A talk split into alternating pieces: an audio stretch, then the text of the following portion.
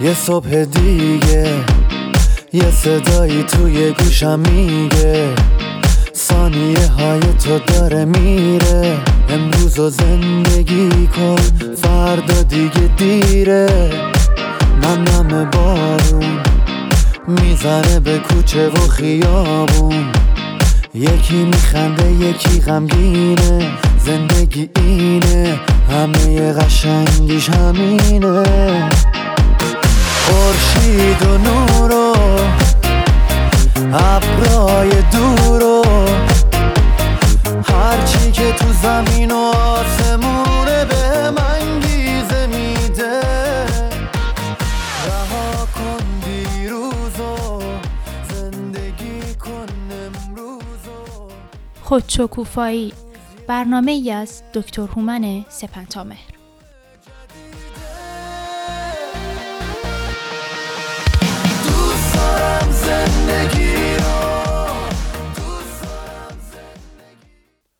با درود و عرض ادب به شما شنوندگان خوب رادیو بامداد و یاران و همراهان برنامه خودشکوفایی. هومن سپنتامه هستم، همراه شما در چند دقیقه پیش رو با آموزه دیگه از آموزه های دانش روانشناسی. این برنامه تنها جنبه آموزشی داره و برای آشناتر کردن شما عزیزان با جنبه های گوناگون روانشناسی ساخته و پخش میشه. اگر خاطرتون باشه پیشتر درباره بیماری وسواس اجبار برای شما عزیزان گفته بودم. امروز و در ادامه گفتگو درباره بیماری‌های شخصیتی به ناهنجاری شخصیتی وسواس اجبار و یا obsessive compulsive personality disorder خواهیم پرداخت. ممکنه براتون این پرسش پیش بیاد که چه تفاوتی میان ناهنجاری وسواس اجبار و بیماری شخصیتی وسواس اجبار وجود داره؟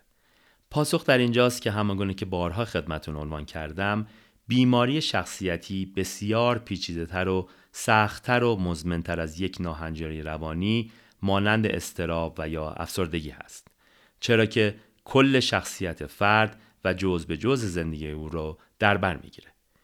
تفاوت ناهنجاری روانی همچون استراپ با بیماری شخصیتی همچون شخصیت ضد اجتماعی رو میشه به تفاوت آنفولانزا و سرطان تشبیه کرد.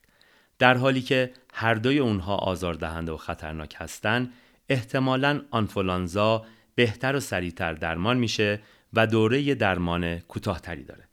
اما سرطان با اینکه بهبودی پذیر هست، میتونه به دیگر نقاط بدنی سرایت کنه و درمان و بهبودی پیچیده‌تری داره.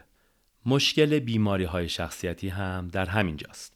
و اما بیمار شخصیتی وسواس اجبار و یا obsessive compulsive personality disorder به کسی گفته میشه که درگیری ذهنی بسیار سرسختی درباره نظم، دیسیپلین، کمالگرایی، کنترل روابط و تقریباً همه جزئیات زندگی به بهای از دست دادن راحتی و آرامش خودش رو داره.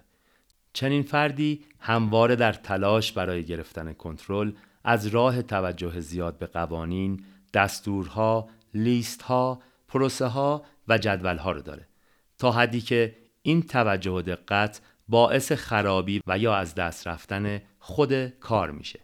برای نمونه شخصی که درگیر بیماری شخصیتی وسواس اجبار هست، هنگامی که فهرستی و یا لیستی از کارهایی که باید انجام بشه رو گم میکنه، به جای نوشتن یک لیست جدید در زمانی کوتاه، با چنان وسواسی به دنبال لیست گم شده میگرده که زمان بسیار بیشتری رو تلف میکنه.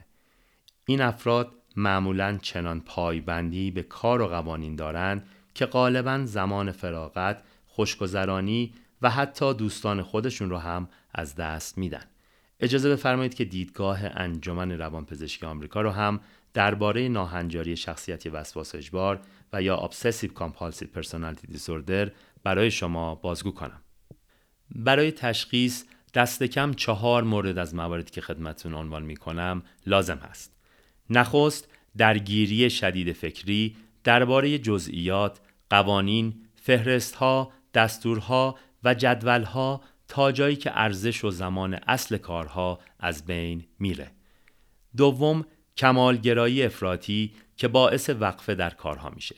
مثلا دقت بیش از حد به جزئیات یک پروژه تا جایی که خود پروژه به پایان نمیرسه. سوم، پایبندی بیش از حد به کار و پیشه و کارساز بودن تا جایی که زمانی برای استراحت و تفریح و خوشگذرونی باقی نمیمونه. چهارم، بسیار با وجدان بودن، اندیشمند بودن و دقت کردن به مسائل اخلاقی انسانی و ارزش‌ها تا جایی که فرد هیچ انعطاف‌پذیری از خودش نشون نمیده. پنجم، این که شخص چنان دلبستگی به اشیا و اجناس دور و بر داره که در حالی که بی ارزش هستند توانایی دور ریختن اونها رو نداره. ششم، این که حاضر به کار کردن با دیگران نیست مگر اینکه اونها آماده پذیرش قوانین سرسختش باشن. هفتم، خساست در خرج کردن و باور به این هست که پول تنها برای جمع کردن و پسنداز کردن برای آینده هست. و در پایان هشتم که بسیار هم جالب هست، لجبازی و لجاجت هست.